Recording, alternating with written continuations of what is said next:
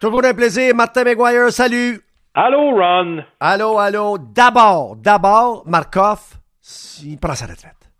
Écoute, euh, Ron, ça a été un grand chez le Canadien, Andrei Markov.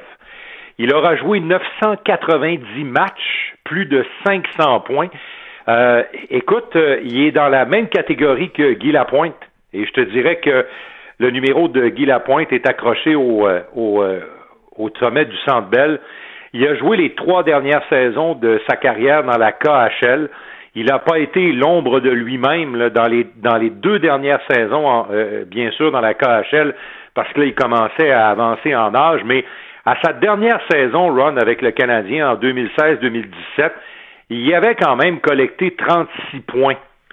Et euh, on se souviendra toujours de cette négociation qui a avorté entre Marc Bergevin et Andrei Markov, qui n'avait plus d'argent à ce moment-là, et de cette offre qui lui a été placée sur la table et qui ensuite, quelques jours après, a été retirée par euh, Marc Bergevin. Moi, il y, a une chose que je regretterai dans le cas de Markov, c'est qu'il n'ait pas pu jouer 1000 matchs avec le Canadien, d'autant plus que dans, dans l'année qui a suivi son départ, tout ce qu'on avait trouvé de mieux pour jouer avec Shea Weber, c'était David Schlemko. Juste en le disant, le Ron, là, je peux pas, je peux pas croire que je dis une affaire de même, là, mais c'est juste dommage qu'on n'ait pas eu, euh, qu'on n'ait pas eu Markov pour 1000 matchs avec le Canadien de Montréal. J'espère juste que quand les activités vont reprendre puis que la poussière va être retombée, dans une coupe de mois, là, j'espère qu'on va appeler en Russie puis qu'on va l'inviter à Montréal et qu'on va faire quelque chose de spécial pour souligner sa retraite. 990 matchs avec le Canadien. C'est un personnage un peu taciturne, un peu renfermé, un drôle de gars. Mais moi, je peux te dire une affaire qui avait le Canadien à cœur. Ben, bonne retraite, André. OK, maintenant, les médias ont rencontré Ben Sherratt. Tu veux nous faire entendre ses propos? Oui. Effectivement. Oui. Lui, ça a été un beau boni euh, pour, euh, pour le Canadien de Montréal, un joueur signé euh, l'été dernier à titre de, de joueur autonome.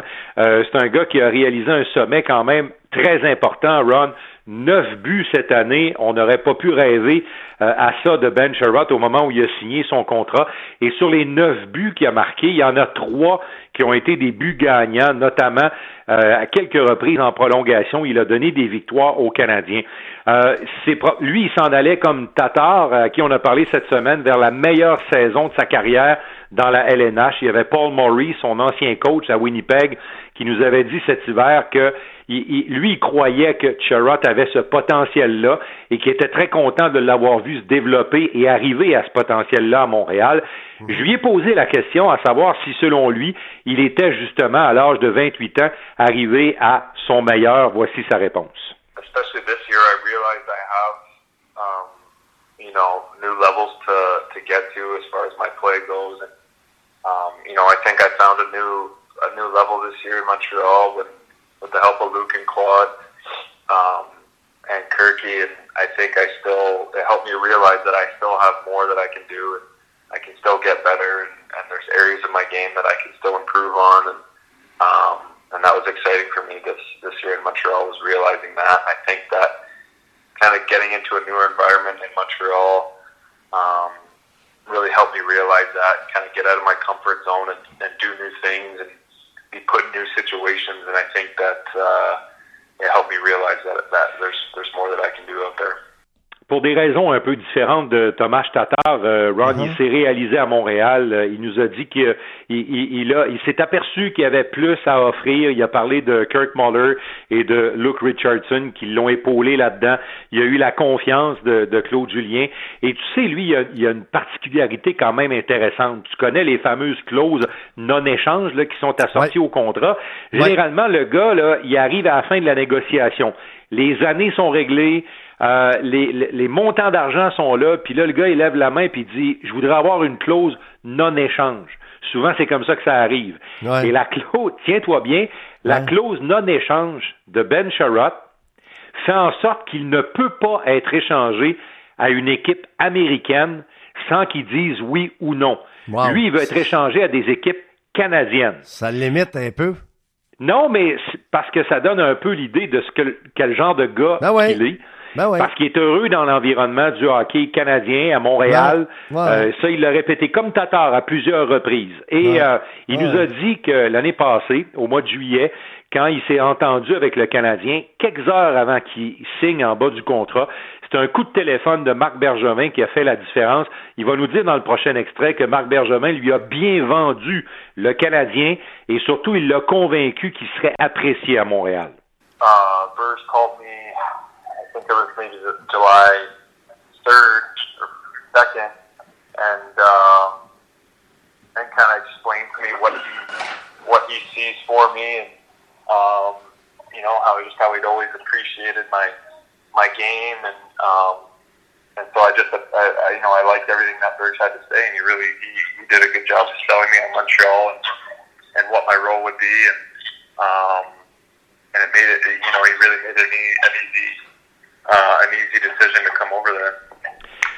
Alors, euh, il- il nous avait, il nous avait dit entre autres, euh, Ron, juste avant cet extrait-là que je viens de faire entendre, il dit, tu sais, Mhm. quand tu parles à des équipes là, euh, tu entends des phrases comme euh, "T'es notre gars, on te veut, on t'aime", puis là, quand vient le temps de déposer le papier sur la table, et tu t'aperçois que le contrat, ça correspond pas du tout à ce que tu souhaites et ça correspond pas à ta valeur. Et dans le cas du Canadien, ça n'a pas été ça du tout. Puis dans l'extrait qu'on vient d'entendre, il a dit, Marc Bergevin, c'est un gars de hockey, il a su comment lui parler, puis il a su lui dire exactement ce qu'il attendait de lui, et c'est ce qui l'a séduit de venir à Montréal.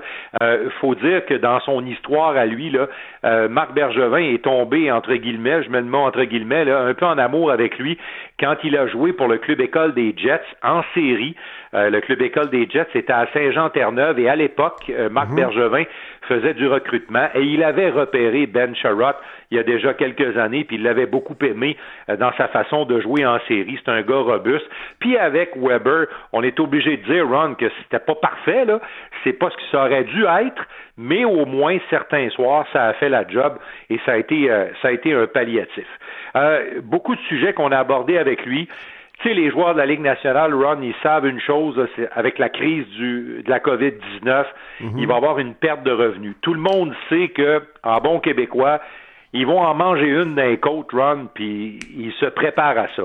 Et, et j'ai abordé le, le sujet avec Ben Sherrod, puis je lui ai demandé si, euh, avec ce qui se passe, puis avec peut-être euh, le fait que les gens vont être frileux d'aller dans, la, dans les arénas, euh, est-ce qu'il s'attend à ce que l'industrie du hockey en prenne pour son rhume, du moins dans, dans les mois qui suivront euh, la reprise des activités? Voici ce qu'il dit là-dessus.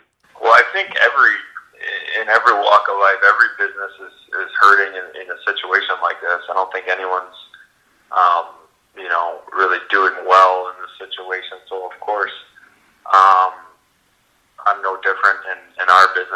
league that, um, you know, people are losing jobs, people are losing, um, you know, money and opportunities. It's uh,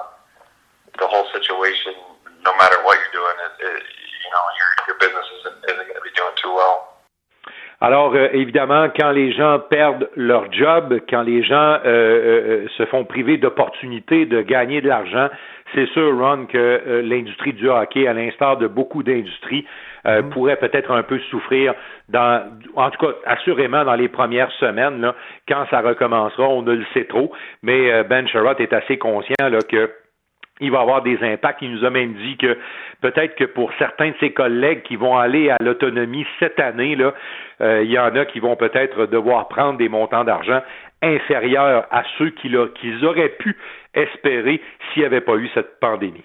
OK, OK. Bon, ben écoute, moi je l'aime bien ce gars-là. En, en conclusion, Oui, là, je un bon gars. vas, je l'aime bien ce gars-là. Euh, Oui. avant, avant de nous laisser, s'il vous plaît, parle-nous donc. On sait que Petrie, son épouse, on, on, on fait un geste bien, bien le fun avec des travailleurs Oui. de la santé, euh, dont euh, de l'argent puis un paquet d'affaires. Euh, on sait que Pierre-Luc euh, Dubois, euh, lui aussi, nous racontait qu'il Ouais. avait envoyé de euh, des paniers, oui. des paniers pour ses grands-parents puis à tout le monde dans la cabane. Oui. Ah ouais, tout le monde. À Saint-Basile Mais là, de Grand. ouais, Gallagher et Suzuki, ils ont fait quoi? eux? Oui, Gallagher et Suzuki euh, ont payé euh, 2000 repas pour les Ah. employés de l'hôpital général de Montréal. Euh, les livraisons euh, ont commencé hier et vont se poursuivre au cours des prochains jours. Euh, ces repas-là ont été euh, préparés par euh, un restaurant italien, le restaurant italien La Medusa. Et euh, c'est un restaurant italien d'ailleurs qui est fréquenté par beaucoup de joueurs du Canadien, Ouais. Ron, là, euh, Ouais. dont probablement Gallagher et Suzuki. Alors, Suzuki et Gallagher ont payé donc ces 2000 repas euh, qui iront euh, contribuer à peut-être améliorer euh, la qualité de vie pour une petite journée, en tout cas nourrir les, les gens de l'hôpital général de Montréal, qui à l'instar de tous les hôpitaux de la province travaillent bien bien fort, Ron, pour essayer de sauver des vies. Et Batman a contacté Justin.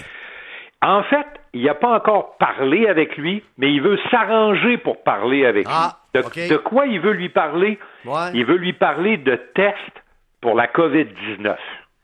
Ça, c'est une démarche, Ron, que Gary Bettman veut faire auprès du premier ministre pour savoir si je décide, mettons, d'organiser quelque chose puis de recommencer à jouer à quelque part, là, puis que je veux faire des tests, qu'est-ce que t'en penses, Justin? C'est un peu ça. C'est un peu ça là, que M. Bettman cherche à savoir auprès de M. Trudeau. OK. Ben, il est même mieux de parler aux responsables de la santé publique d'abord et avant tout, parce que c'est eux autres qui ont le dernier mot. Justin, Oui, mais quand même, euh, que le, le PM est assez bien branché avec les responsables de la santé publique. Ah, ben oui. c'est- c'est- C'est dans l'ordre des choses, Ron. Ouais. La Ligue nationale a des équipes aux États-Unis puis au Canada. Puis je pense que Gary Bettman regarde ses options. Puis Ouais. une partie des options à regarder, c'est de s'informer auprès du chef du gouvernement Ouais. S'il y a des choses qui peuvent se faire ou s'il y a des choses qui ne pourront se faire. Merci, mon bon ami. Excellent comme toujours. Plaisir, Ron. Bon Bonne week-end. soirée. Bye bye. Bye, Martin.